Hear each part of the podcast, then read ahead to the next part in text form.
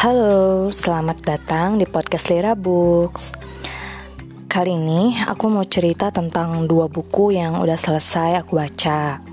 Buku pertama judulnya Cerita Sebelum Bercerai. Ini buku non-fiksi yang ingin sekali aku baca semenjak masa pre-order, tapi baru bisa kesampaian sekarang. Ya nggak apa-apa, yang penting sudah baca. Aku kasih buku ini 4 dari 5 bintang di Goodreads. Aku cukup puas sih setelah membaca ini, meskipun tidak terlalu sesuai dengan ekspektasi aku. Jadi, buku ini tuh tentang pengalaman penulis yang sudah 10 tahun menikah. Mulai dari sebelum menikah hingga sekarang sudah punya tiga anak. Tapi penulis tidak menceritakan detail tentang dirinya sendiri. Dia menceritakan pengalaman-pengalamannya kesadaran dirinya setelah 10 tahun bersama, kegelisahan dan banyak kata-kata romantis yang mungkin hanya bisa dituliskan tapi nggak bisa dikatakan. Yang aku simpulkan sih, jadi menikah itu bukan solusi. Menikah itu bukan hanya tentang cinta. Menikah itu hanya untuk mereka yang sudah siap menghadapi masalah baru dalam hidupnya. Seperti kebanyakan orang yang bilang, menikah itu indah, hanya sampai bulan madu. Setelah bulan madu, welcome to the jungle. Setiap pernikahan pasti punya masalah, dan tidak sedikit dari mereka yang terlintas untuk memutuskan berpisah alias bercerai. Nah, buku ini tuh semacam jeda untuk mereka yang sedang memikirkan atau terpikirkan masalah perceraian itu. Jadi, pembaca dibawa flashback dulu saat awal bertemu, memutuskan untuk bersama, meminta izin orang tua, dan lain sebagainya. Dalam pernikahan, hal-hal sepele bisa jadi masalah. Tapi dari hal itulah justru kemurah hatian, kebesaran hati seseorang diuji. Karena pernikahan bukan hanya tentang cinta, tapi juga kesediaan merendahkan ego pribadi untuk dia, seseorang yang kita pilih untuk hidup bersama. Kayaknya sih buku ini tuh lebih diperuntukkan bagi laki-laki, tapi dibaca perempuan masih relate juga. Bahkan dibaca sama orang yang belum menikah pun sangat bagus. Ya begitulah, pernikahan tuh memang bukan pacaran yang kapan pun bisa putus. Pernikahan itu komitmen manusia dengan Tuhan, jadi tidak seharusnya kita bermain-main dengan hal itu. Buku kedua yang aku baca sebetulnya ini relate sih sama temannya buku pertama yang aku jelasin barusan. Kalau buku kedua ini sebuah novel dari penulis bestseller. Novel ini aku juga pengen baca banget semenjak masa PO, tapi ya gimana ya baru sekarang dapat yang gratis, tapi legal ya. Say no to buku bacakan. Judulnya Ganjil Genap, menceritakan seorang perempuan usia 29 tahun, wanita karir di Jakarta yang kebelet nikah. Panik karena di usia hampir 30 dia diputusin pacarnya yang udah pacaran selama 13 tahun. Gila ya, pacaran udah kayak ngambil KPR. Kalau ngebesarin anak, udah SD loh itu anaknya. Udah mau masuk SMP kayaknya. ya, mungkin karena ini cerita fiktif sih. Cerita fiktif. Jadi agak hiperbolis ya, dibikin lebay biar pembaca shock gitu.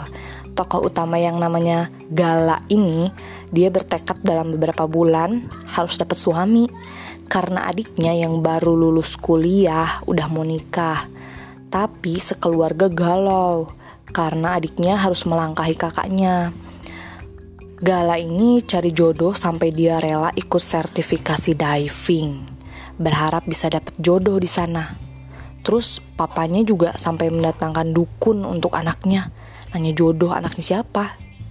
Wow, sampai sebegitunya ya aku tuh melihat dari latar belakang yang diceritakan penulis tentang Gala, si tokoh utama ini, dia itu S2 lulusan Melbourne, kerja di bank daerah Sudirman.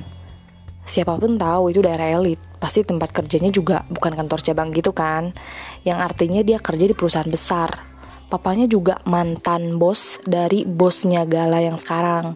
Jadi papanya bukan orang sembarangan dong pasti berpendidikan tinggi. Dengan latar belakang sekuat itu, mereka mati-matian agar Gala pengen nikah sebelum usia 30 tahun.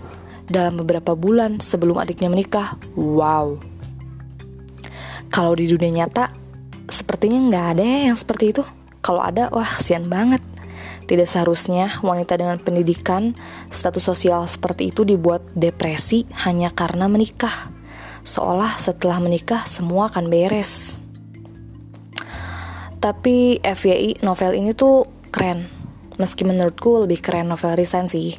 Aku kasih 4 bintang dari 5 bintang di Goodreads. Aku uh, sekarang kita bahas, oke okay, sekarang kita bahas di luar dua novel yang aku baca itu ya.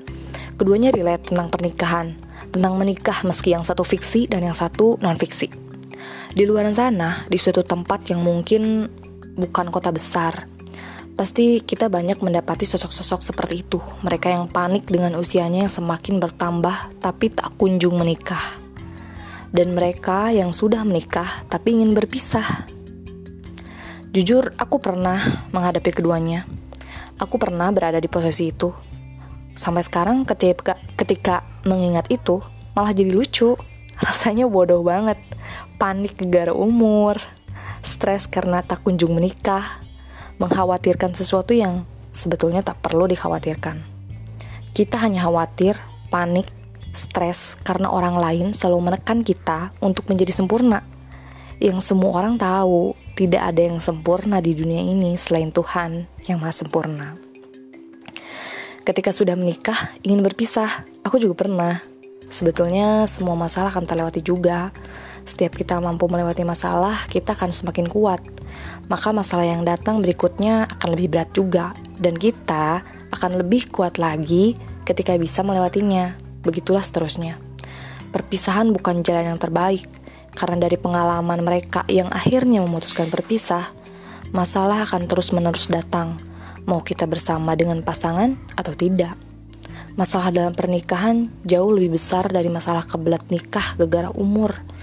Jadi, kalau kita sudah selesai dengan masalah pertama, di masalah kedua kita akan bisa lebih kuat. Begitupun di masalah ketiga dan seterusnya. Kayaknya udah cukup lama ya ngebahas. Maksudnya waktunya udah lama gitu ngebahas kayak gini. Oke, um, segitu dulu aja ya untuk sekarang. Terima kasih sudah mendengarkan podcast Lira Books. Bye.